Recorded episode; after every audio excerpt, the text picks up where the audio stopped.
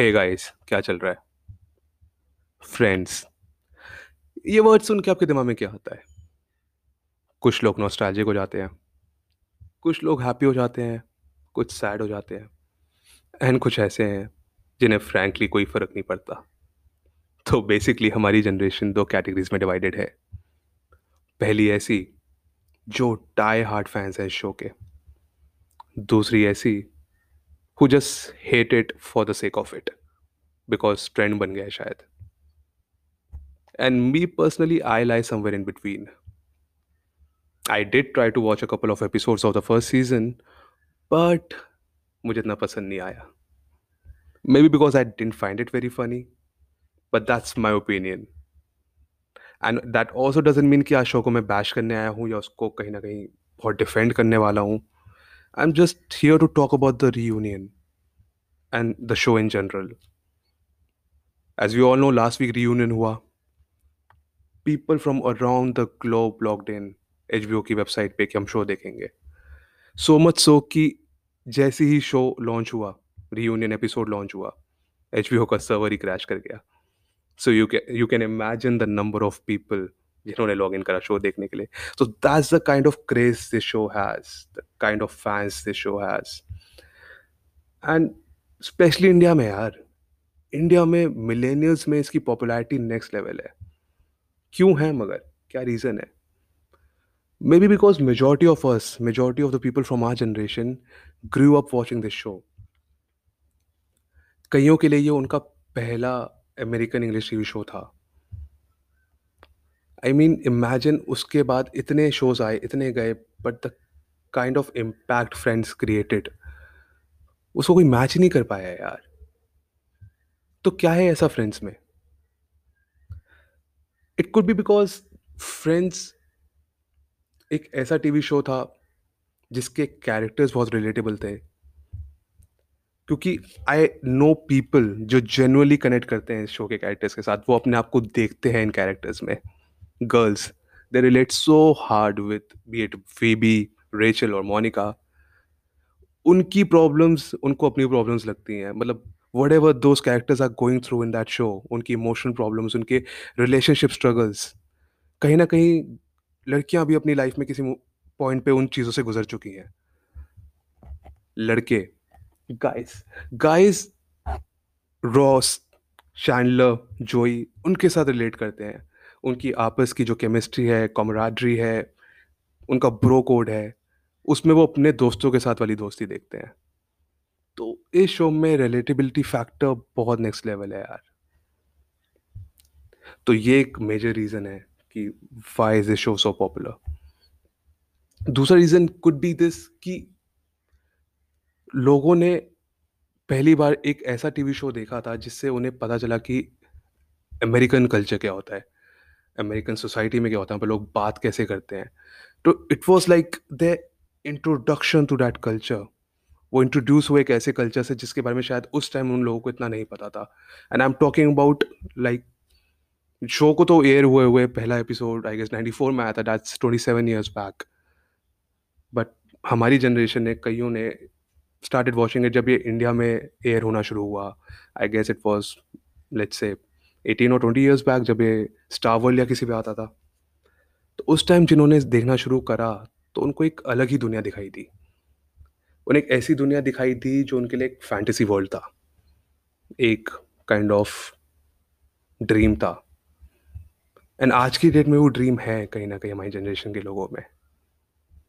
Friends एक escape की तरह काम करता है गाइस एक ऐसी रियलिटी जो शायद कभी हम में से कईयों की रियलिटी नहीं बन पाए बट वो एक एस्केप है at the end of the day हम सब सोचते हैं यार कि वो एक फैंटेसी है बट वो फैंटेसी हमारी रियलिटी बन जाए.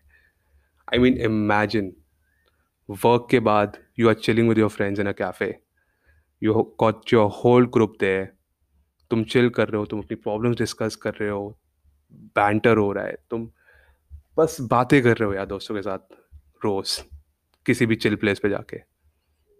एंड अपने दोस्तों के क्रॉस रह रहे हो दे आर नेबर्स मतलब एक जो एक फैंटेसी वर्ल्ड क्रिएट कराना शो ने तो एक लोगों को एक अंदर से लगता था काश हमारी वैसी लाइफ होती काश हम वैसे जी पाते। तो ये बहुत बड़ा फैक्टर था, बहुत बड़ा रोल प्ले करा इस चीज़ ने इस शो की पॉपुलैरिटी में, ख़ासकर इंडिया में। And I think world over be it Asia, Europe और स्टेट्स, कोई भी कॉन्टिनेंट या कंट्री उठा के देख लो। ऊपर से यार इसका ह्यूमर, इसके कैरेक्टर्स ऐसे डेवलप किए गए थे कि रिलेटेबिलिटी जैसे मैंने बात करा, रिलेटेबल कैरेक्टर्स थे, सब अपने आप को रिलेट करते थे। ऊपर से लाइट शो था, ह्यूमर अच्छा था, कोई यू नो एक ऐसी कहानी नहीं थी, ऐसी स्टोरी नहीं थी जिसको फ़ॉलो करना आसान ना हो, दिमाग ना लगाना पड़े। तो it was a very light show in that manner कि कोई भी देख सकता है शो को। ऐसा नहीं है कि कुछ लिमिटेड सेक्शन ऑफ़ ऑडियंस ही देख सकते हैं, कोई भी शो को देख के एन्जॉय कर सकते हैं, रिलेट कर सकता है। बट डाउन द लाइन हमें ये समझना पड़ेगा कि this show started airing somewhere in 94 तब से लेके अब तक उसके जोक्स शायद अब इतने रेलेवेंट नहीं रहे, उसका ह्यूमर इतना रेलेवेंट नहीं रहा अब जितना पहले हुआ करता था। And am gonna talk about कि जो लोग इसको हेट करते हैं वो क्या पॉइंट्स रखते हैं अपने, उनकी क्या आर्ग्यूमेंट है। They say the show is problematic, it is homophobic, it has got sexist jokes.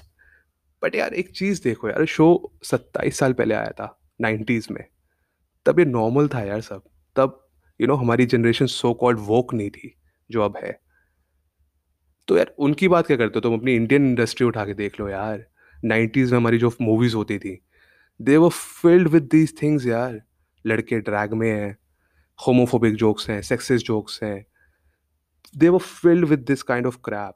तो तुम अपनी इंडस्ट्री देखो फिर उनकी बात करना। तो वही है यार कि आई नो उस टाइम के शोज़ इतने रेलिवेंट आज की डेट में ना हो।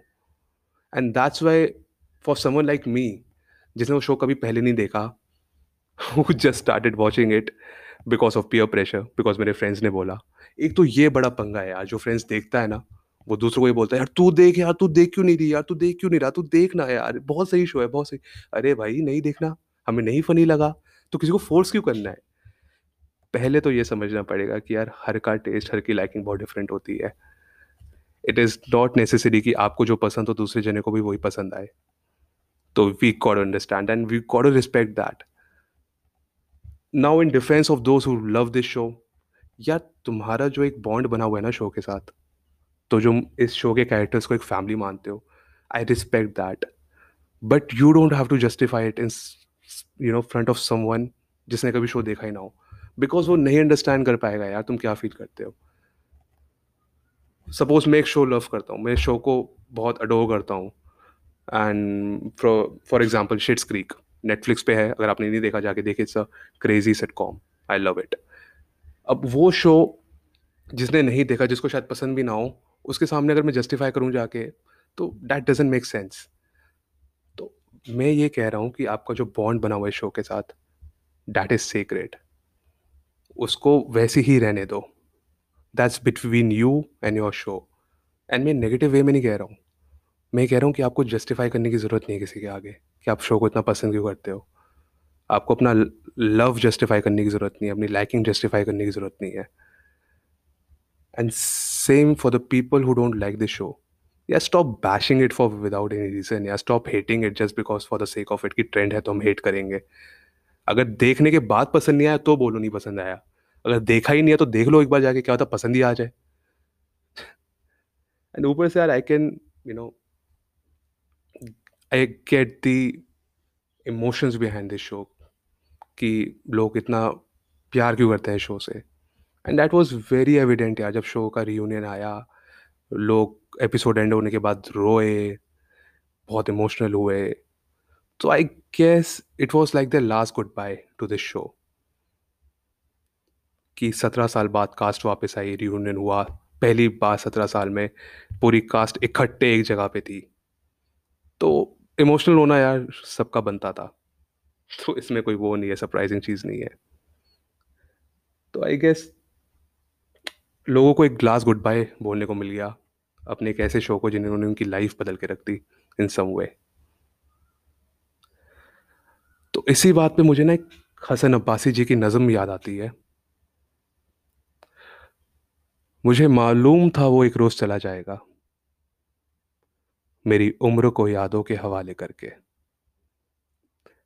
On that note this is Siddharth signing off I see you guys in the next episode